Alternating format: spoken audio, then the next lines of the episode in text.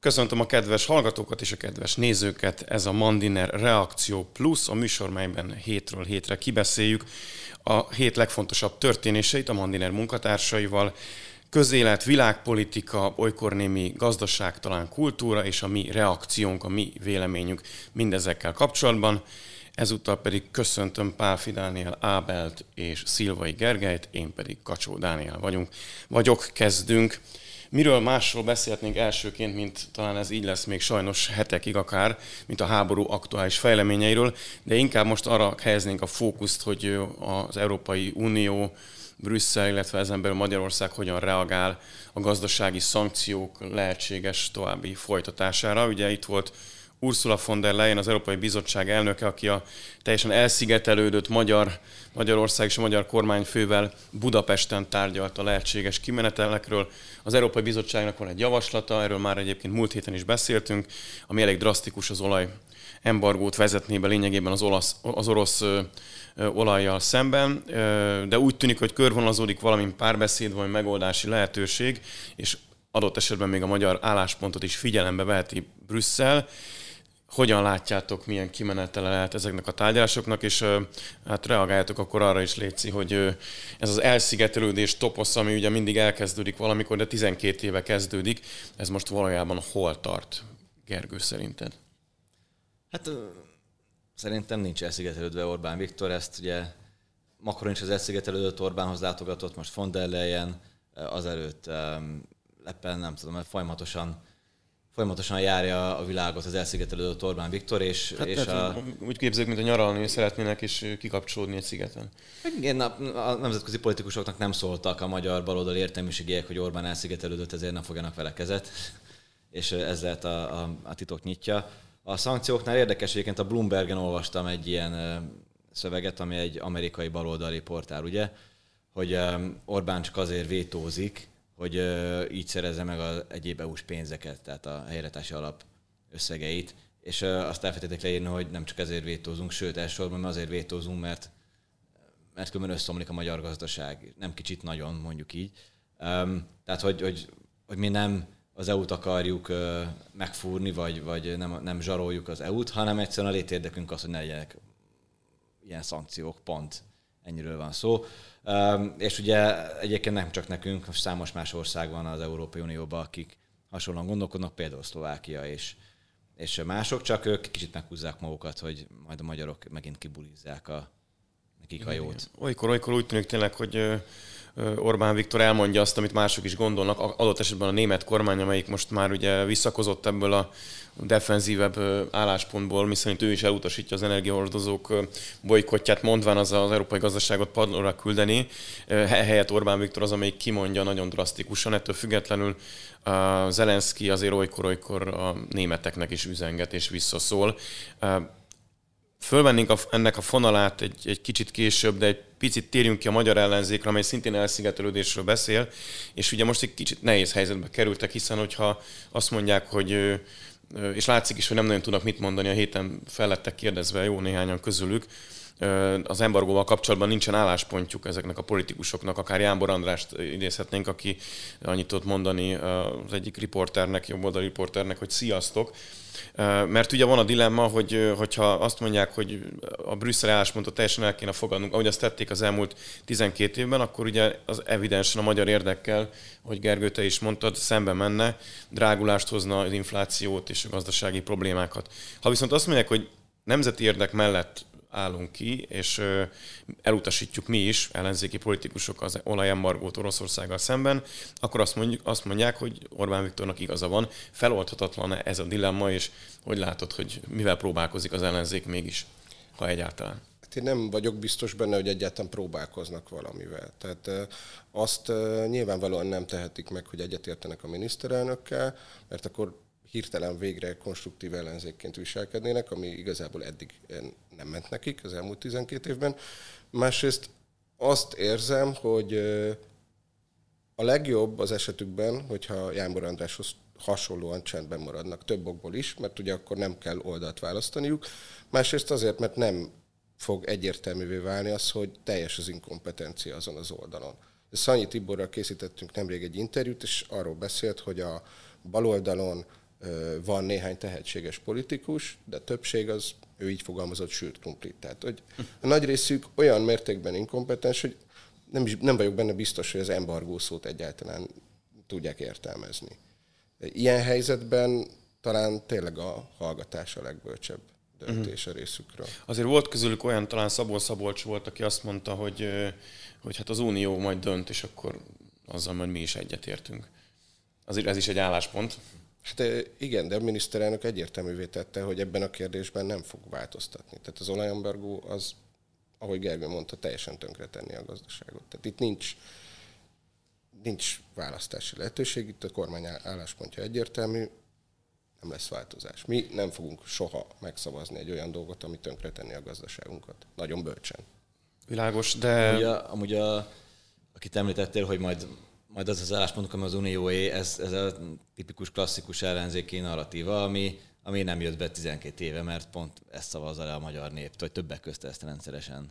Egyébként majd térjünk majd kicsit vissza még az európai helyzetre, csak ugye felmerül ennek kapcsán, Kövér László szokott erről beszélni, az újra választott házelnök, és mindig nagy balhé van belőle, hogy ez egy, ez egy történelmi öröksége a baloldalnak. Tehát, hogy nem, nem tegnap, nem tegnap előtt kezdődött, sőt nem is a rendszerváltás utáni hirtelen fellángolt nyugatos mindent fogadjunk el, ami nyugatról érkezik szemléletből, hanem akár egy évszázadról is beszéltünk. Ebben van valami szerintetek?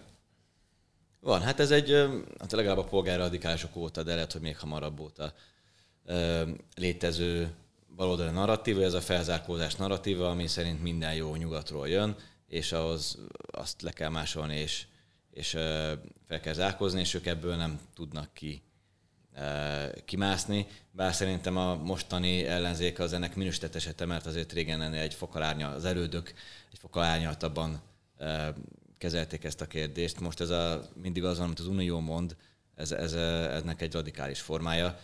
És a, mindig az van, az Unió mond, az egy olyan álláspont, amiből azt tűnik, hogy, nekik nincs álláspontjuk, illetve hogy felmerül a kérdés, hogy egyébként ők hatalmon, akkor ők milyen álláspontot képviselnének ott. Tehát az uniós álláspont az abból a végső, az abból születik meg, hogy mit mondanak a, a tagállamok. Tehát valamit mondani kell, nem pedig azt, ami majd a végső álláspont lesz.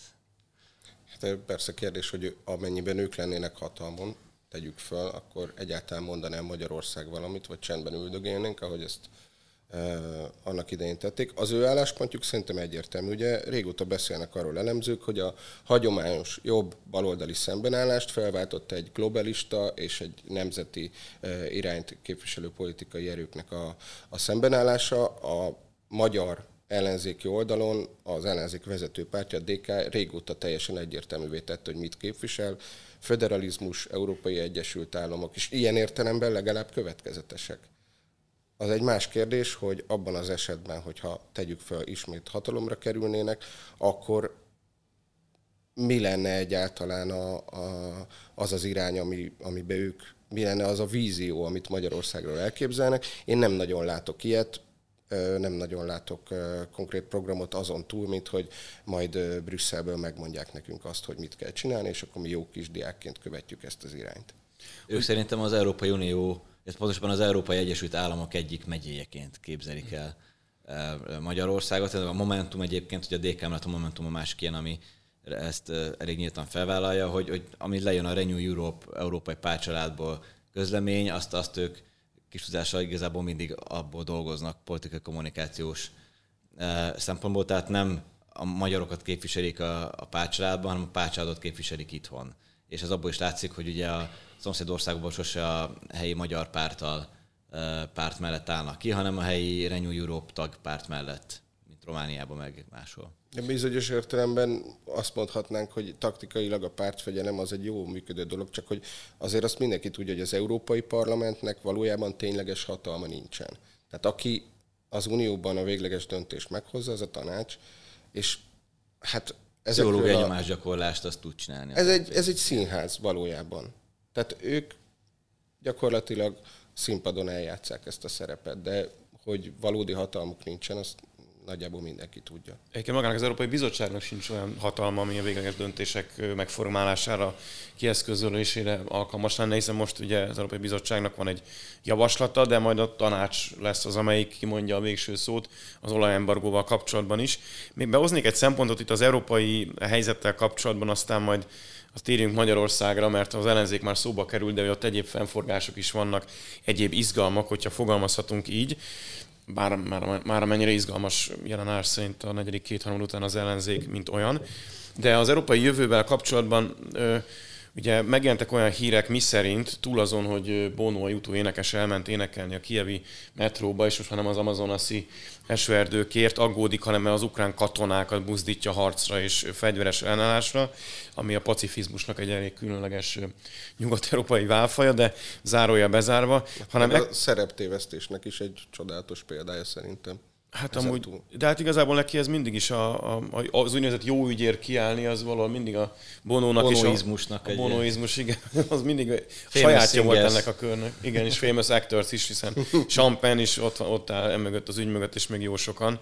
Uh, akkor beszéljünk egy kicsit erről a jelenségről, hogyan látjátok, hogy ennek van bármilyen relevanciája, vagy, vagy arról szól, hogy egy kicsit egy ilyen popkulturális termékké lehetne tenni ezt a háborút, hiszen valójában miközben harcok zajlanak, diplomáciai küzdelmek zajlanak, gazdasági ö, dilemmák dőlnek el, és adott esetben kontinensek jövője ö, betonozódik be évtizedekre, hogyha azt nézzük, hogy hogyan változnak most a, a, a gazdasági kapcsolatok az adott kontinensek meg országok között de közben, minthogyha létezne ennek a nyilvánosság előtt egy ilyen szórakoztatóipari szegmense is, hogy, hogy az egyszerű ember az egy idő után elunja azt, hogy, hogy a háborúról olvas, kellenek bele olyan momentumok, motivumok, amiken vagy meg tud rémülni, például holtestek fotózása, vagy, vagy, vagy azonosulni tud egy ilyen zenésszel például, mint Bono, hogy ez, ez, ez valóban szórakoztatás, most nagyon drasztikus, hogy ezt mondom, de, de hogy,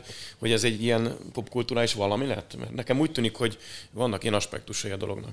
Én szerintem ez nem a szórakoztatásról szól. Ugye az Egyesült Államokban nagy hagyománya van a, a propagandafilmeknek, egy kicsit talán elegánsabban csinálják, mint az oroszok annak idején mindig is. Na azt látom, hogy Nagyapám mondta mindig azt, hogy a politikának a nagy része az egy színház, és azt gondolom, hogy teljesen igaza volt, ahogy az előbb a Momentum esetében is beszéltük. Itt két oldal, két különböző narratívát legyártott, és ezt próbálják előadni az embereknek adott esetben a médián keresztül, és nyilván vannak újságírók, akik ezt tényleg elhiszik, és meggyőződésből támogatják az adott narratívát, és hát vannak, akik meg hogy mondjam, egy kicsit cinikus hozzáállással, szolgai módon leírják ezt, aztán vannak mindenféle színész aktivisták, nem tudom, Molnár Árót minek nevezzük, akik Annak. provokatőrnek is hülyék, és bemennek a tévébe, és olyanokat mondanak, hogy Putyin egy beteg állat, és ez olyan, mintha egy ilyen Harry Potter világban élnénk, ahol van a jó, meg van a gonosz, és akkor ezek vívják a, a harcukat, és a, a mindenkinek állást kell foglalni ezekben a kérdésekben, holott nyilvánvalóan nem erről van szó.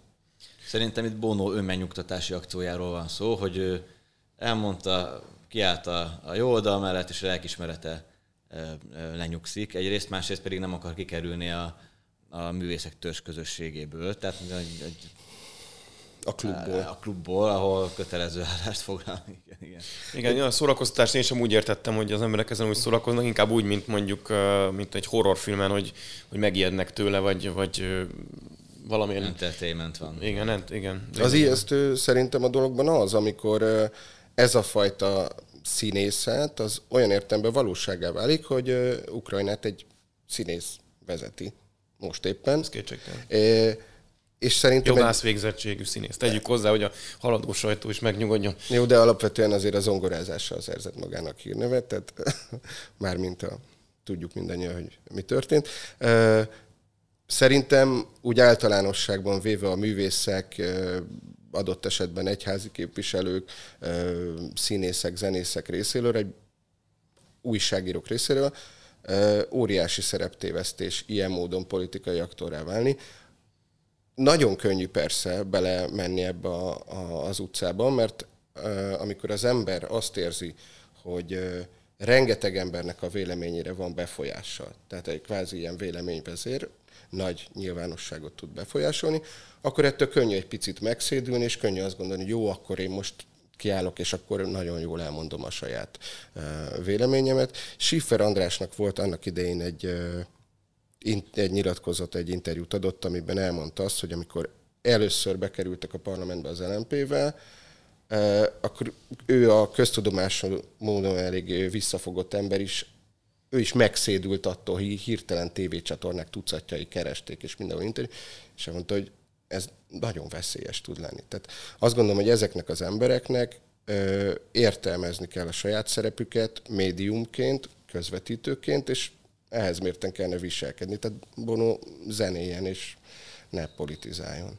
De politizálhat, csak um de akkor legyen politikus. Tehát Agy, akkor nem mondja azt, hogy ő zenész. politika véleményét, csak, csak ő ezt relevánsabbnak hiszi, mint, vagy fontosabbnak hiszi, mint amennyire az. Igen, tegyük hozzá, az, közben azért ott van, hogy a világ, világ egyik legjobban adóoptimalizáló vállalkozás a YouTube, amennyire én tudom. Tehát, hogy ekközben a különböző üzleti tevékenységüket azt szerint helyezik át bizonyos országokba, hogy ott kevesebb adót kell fizetniük. Ebben még van a ukrajnai offshore cége. Jó, de biztosan jótékonykodnak is mellette. Tehát... Így van, tehát ez a, ez a kétarcúság szerintem azért, azért jellemzi ezt a, hát ez ezt a, a szegmenset. megnyugtatás, amiről beszéltünk. Tehát... Így van, így van. Tegyük hozzá, nyilván rögzítsük, hogy azt egyikünk sem gondolja, hogy a megtakarított pénzből forgatták. Putyin ne lenne ag- agresszor, és az orosz háború ne lenne igazságtalan, és ne kellene kiállni Ukrajna integritása és a menekültek mellett, de hogy itt már nem erről van szó, hanem egy, hanem egy egészen más szintjéről ennek a történetnek. Pont arról van szerintem, hogy miért kellene állást foglalni. Tehát miért kellene nekem akár az egyik vagy a másik fél mellett állást foglalni. Tehát ez a, ez a Harry Potteri világ, hogy akkor neked mindenképpen állás. Miért? Meg ugye most már ki, ki volt jelentődve, hogy rondán fogalmazok, valaki kijelentette, hogy nem is először, hogy Ukrajna a nyugati értékek megtestesítője. Hát a nyugati civilizációt érte támadás. Igen, ezt most, most egy pont ukrán részéről mondta valaki, de korábban az EU részéről is elhangzott. Hát ha tudjuk, hogy hogy működött az előző 30 évben az ukrán állam, akkor tudjuk, hogy ez nem igaz. oligarchák, korrupció, akkor ugye nacionalista elnyomás a kisebbségeknek az utóbbi években. Hát, tehát ezek pont nem azok a dolgok, amik, amiket az Európai Unió meg szokta simogatni a bárkinek a buksiját. Igen, igen. Ugye most írtam meg, ugye az uniós csatlakozás is felgyorsult, meg a NATO csatlakozás, mint hogyha ebben az esetben ugye az lenne a, a pozitív hozzáállás, hogyha félretennénk ezeket az általad is említett aggályokat Ukrajnával kapcsolatban, és csak azért, mert Oroszország megtámadta Ukrajnát, azonnali hatállyal csatlakoztatnánk a közösséghez. Attól való félelmében támadta meg, hogy, ukra, hogy ukránok csatlakoznak az EU-hoz, meg a NATO-hoz, ezért mi gyorsan még kicsit provokáljuk az oroszokat, és csatlakoztatjuk őket. És érdekes az is egyébként ekközben, hogy hadd hozzak be még egy dolgot, mielőtt aztán áttérnénk az ellenzéki izgalmakra, hogy azt ígértem, hogy valahogy például Lengyelországgal kapcsolatban is hirtelen megszűntek a jogállamisági aggályok, amik nagyon-nagyon erősek voltak az elmúlt években. Felfüggesztődtek, hogy kicsit úgy, úgy nyugvópontra kerültek, csak azért, mert Lengyelország kellő hevülettel akar bele, Sőt, belekerülni a háborúba. Kicsit. Igen, igen. Hát a kellőt úgy értem, hogy brüsszeli nézőpontból, vagy, vagy a bónói nézőpontból akkor. Meg az amerikaiból. Meg az amerikai. De milyen beszédes egyébként Bónónak a neve is, ugye? Mit jelent, hogy jó jó ember. Jó, jó, jó hang. Ettől függetlenül jó hang, úgyhogy tegyük hozzá a YouTube-t, azért még nyugodtan hallgasson mindenki, mert jó zene. Beszéljünk akkor az ellenzéki izgalmakról. Ugye a Jobbiknak a tisztújítása zajlott le a hétvégén, és ezt megelőzően, már említettük az előző adásban is szóba került, hogy hát egy nem erőszakkal kapcsolatos, még nem teljesen tisztázott botrány robbant ki, és nem, nehéz erről úgy beszélni, hogy nyilván a jobbikos jogászok figyelik az ezzel kapcsolatos cikkeket, de amit biztosan lehet tudni, hogy valaki megpróbált megerőszakolni egy jobbikos... Vagy legalábbis szexuálisan zaklatta. Tehát, hogy vagy, igen, egyelőre igen. ugye majd ezt a rendőrség kiderít. Igen, igen, valamilyen erőszak vagy erre való próbálkozás volt. Ez a hölgy, az bizonyosan Szilágyi György, egy, most az alelnöki posztól búcsúzó Szilágyi Györgynek a, az élettársa, aki ezt nem is hagyta szó nélkül, de valahogy ez a választás után derült csak ki, viszont a tisztújítás előtt, és hát Jakab Péter ellenek ellen, mindezek ellenére 70%-kal tudott újrázni, olyannyira, hogy az őt kihívó Stummer János alelnök, ö, alelnök volt Mm, nem, nem volt olyan. Nem volt. Minden esetre ő 20%-ot kapott csupán, majd elhagyta a pártot. Mi lesz így a jobbikkal? Hát számomra elképesztő. Költői kérdés egy kicsit. Elképesztő volt az a cinizmus, ahogy Jakab Péter most uh, nyilatkozott. Azt mondta, hogy uh, Szilágyi György és az élettársa nem tettek feljelentést a, akkor, amikor ugye ez történt. Tehát ez döbbenetes. Ő ott volt ezen a bulin, ugye? Na most két eset...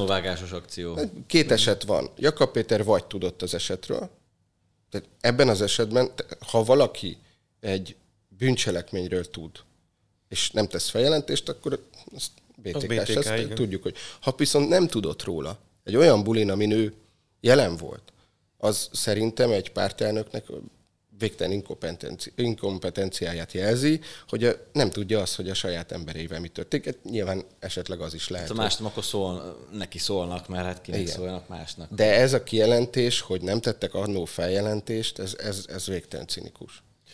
Öm, igen, de arról is beszél, hogy ő rója meg Szilágyi Györgyöt azért, mert valami leveleket kiszivárogtatott, ha jól tudom. Tehát, hogy előbb-utóbb Szilágyi Györgynek a, ezután a botrány után nem csak a politikai karrierje, hanem a, akár a pártagság is oda lehet. Ez reális kimenettel a történt. Mérgező a leves, Kimarad a jobbikban. Mérgező a leves, de a Szilágyinak belehullott a haja, ezért, ezért Szilágyi a szemét.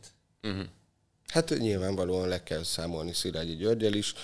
Teljesen valószínű az a forgatókönyv, hogy Szilágyi György hamarosan kilép a jobbikból. Az elmúlt években számtalanszor láttuk ezt, hogy eh, folyamatosan szorították ki a saját politikusaikat. Ugye ezzel a probléma az volt, hogy a legismertebb és legkompetensebb, ha mondhatunk ilyet, politikusokat szórták ki először, vagy hát mentek maguktól, de hát nyilván tudjuk, hogy menniük kellett.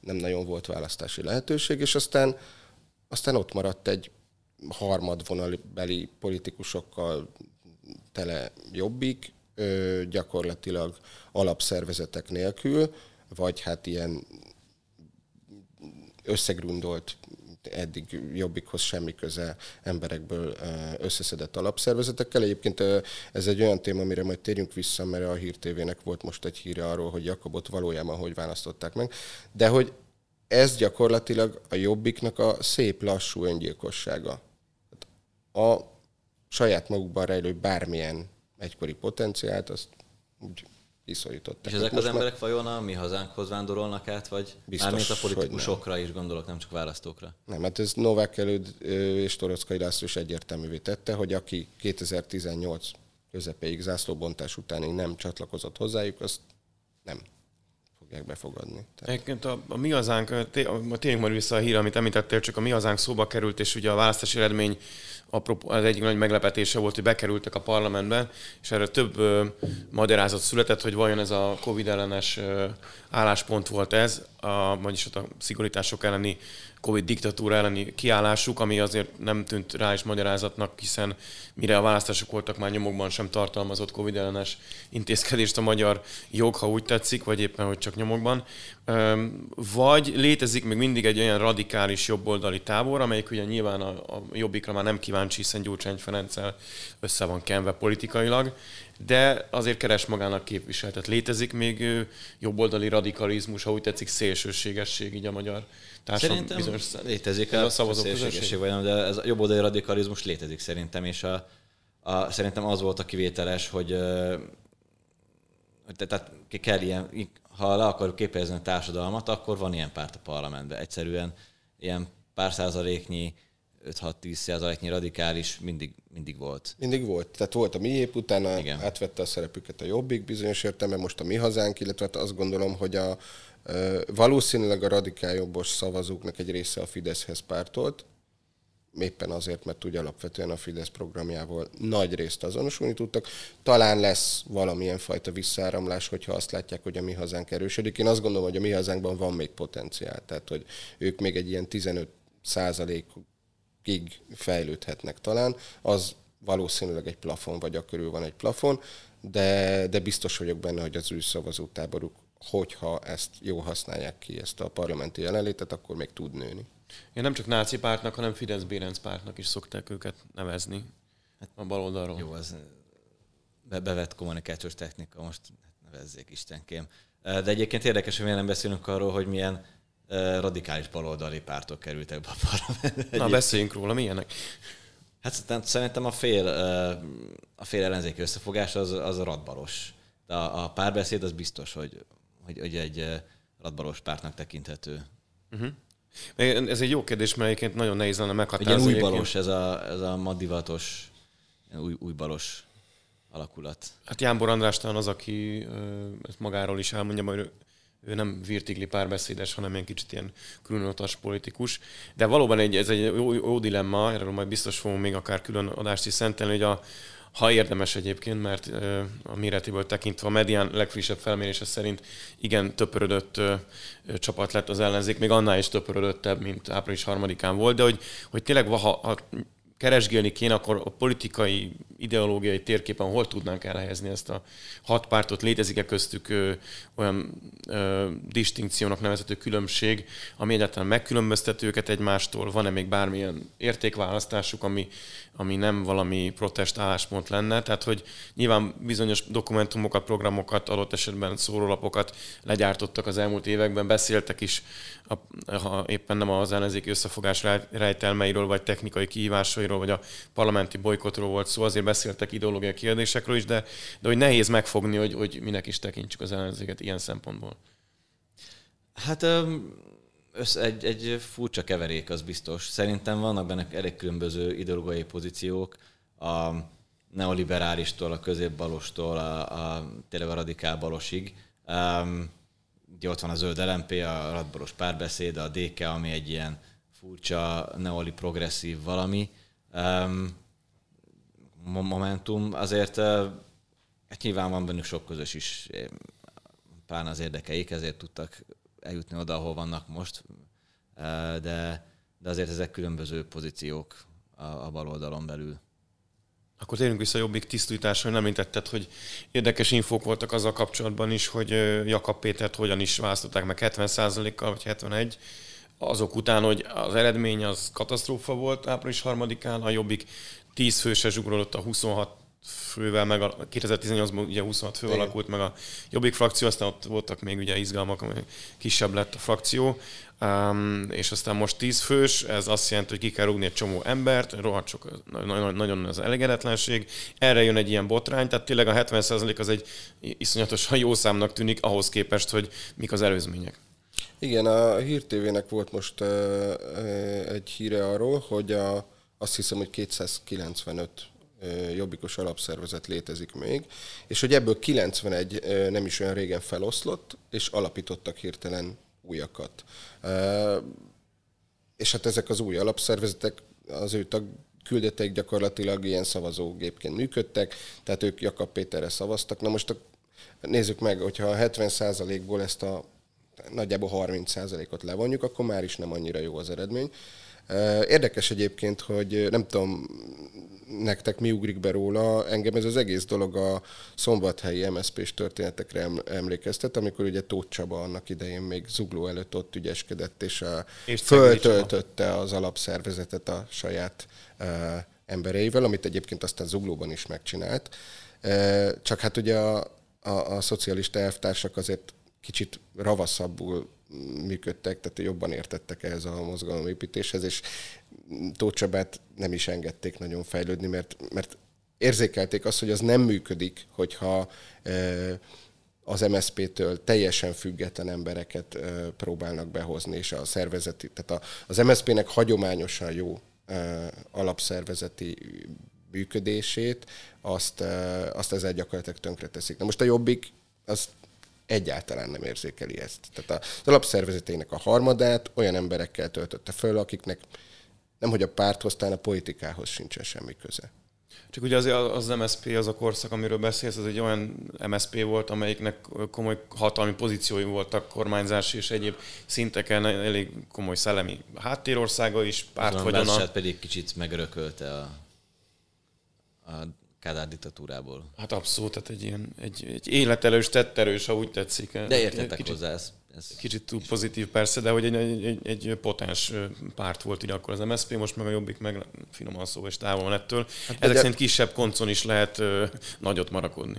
Nagyjából egyébként, a, jól tudom, a nézőpont és a medián legutóbbi mérései ö, szerint körülbelül ugyanúgy állnak, nem? Mint az MSZP Jobbik. Nagyjából, és egyikük sem jó eséllyel kerülne be a parlamentbe, vagy indulhatna azért, hogy bekerüljön a parlamentbe.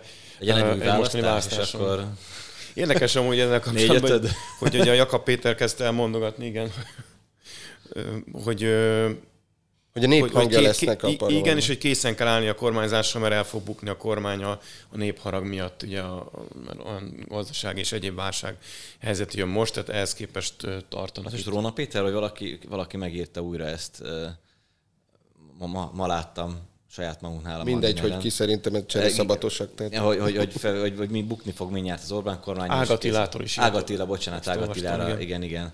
És néztem, hogy közel a bukás. Most, most van a negyedik két harmad, már 50 egyszer hallgatjuk meg ezt, vagy 500 szóra az előző 12 évben, hogy most kell készülni, mert most jön a bukás, és így, hát ebből kéne csinálni egy ilyen gyűjtemény, csak unalmas lenne egy idő után lapozgatni ezt a hát könyvet, amivel összegyűjtjük. Szerintem egy komoly önértékelési problémát jelez az is, amit Jakab Péter mondott, hogy a, ők a nép hangja lesznek a parlamentben. Tehát a, ugye megtudtuk a kampánydalukból, hogy a hatalom a népé, ugye az ország választott, a Jobbik 3%-on áll 10 képviselővel, szerintem, hogy mondjam, ez nem igazán jelzi azt, hogy ők reálisan látnák a saját erejüket és képességeiket. Hát igen, ezzel a címmel is jelent meg a Mandiner a választási eredménye, az a lapszámunk az április harmadika utáni héten, hogy a hatalom a népé, hát kicsit plagizáltunk, se baj, szerintem igazat mondtunk. Érdekes, Bocs, nekem is lenne egy kérdésem hozzátok a Jobbika kapcsolatban, miatt tovább menjünk, hogy Stumer János azt mondta, hogy a tisztújításon elmondott kortes beszédében, hogy nem Jakab Péter irányította a Jobbikot. Akkor szerintetek kire gondolhatott?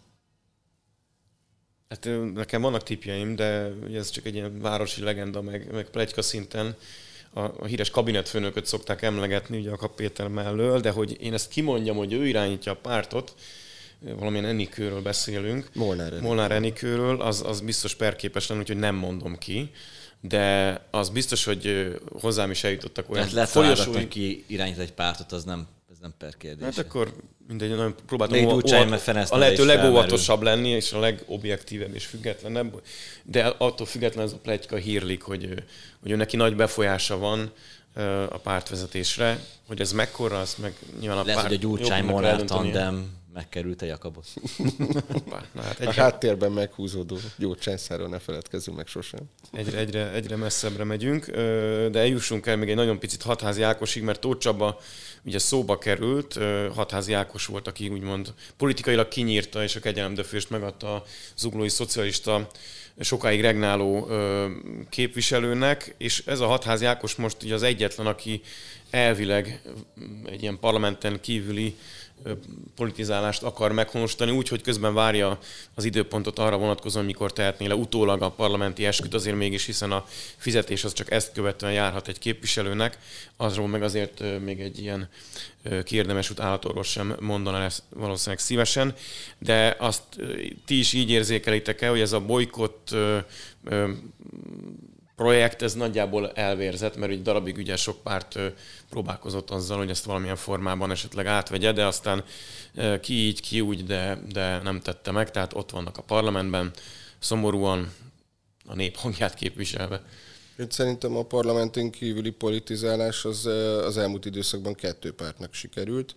A, az egyik Momentumnak a... már nem jutottak be. De, nem, most speciál nem rájuk gondoltam, hanem a kétfarkú kutyapártra, akik azt gondolom, hogy azzal, hogy különböző utcai, utcai akciókat csináltak, tehát rendbe hoztak buszmegállókat, Kecskeméten például a vasúti aluljáró, gyalogos aluljárót kifestették, most az mindegy, hogy nem biztos, hogy színesre kellett volna, mert nem véletlenül volt fehér, mert ez visszaveri a fényt, de, de megtettek valamit. Azt gondolom, hogy ezzel majdnem, hogy többet tettek, mint az egész ellenzék együttvéve az elmúlt 12 évben, legalábbis az emberekért. Tehát ez is egyfajta politizálás, egy alulról jövő kezdeményezésekkel való népszerűségszerzés, hogy ilyen csúnyán fogalmazzak, el is jutottak valameddig, a másik pedig a Mi Hazánk mozgalom, amiről ugye lehet azt mondani, hogy ezek csak ilyen politikai lózungok, és a, a népnek a, a,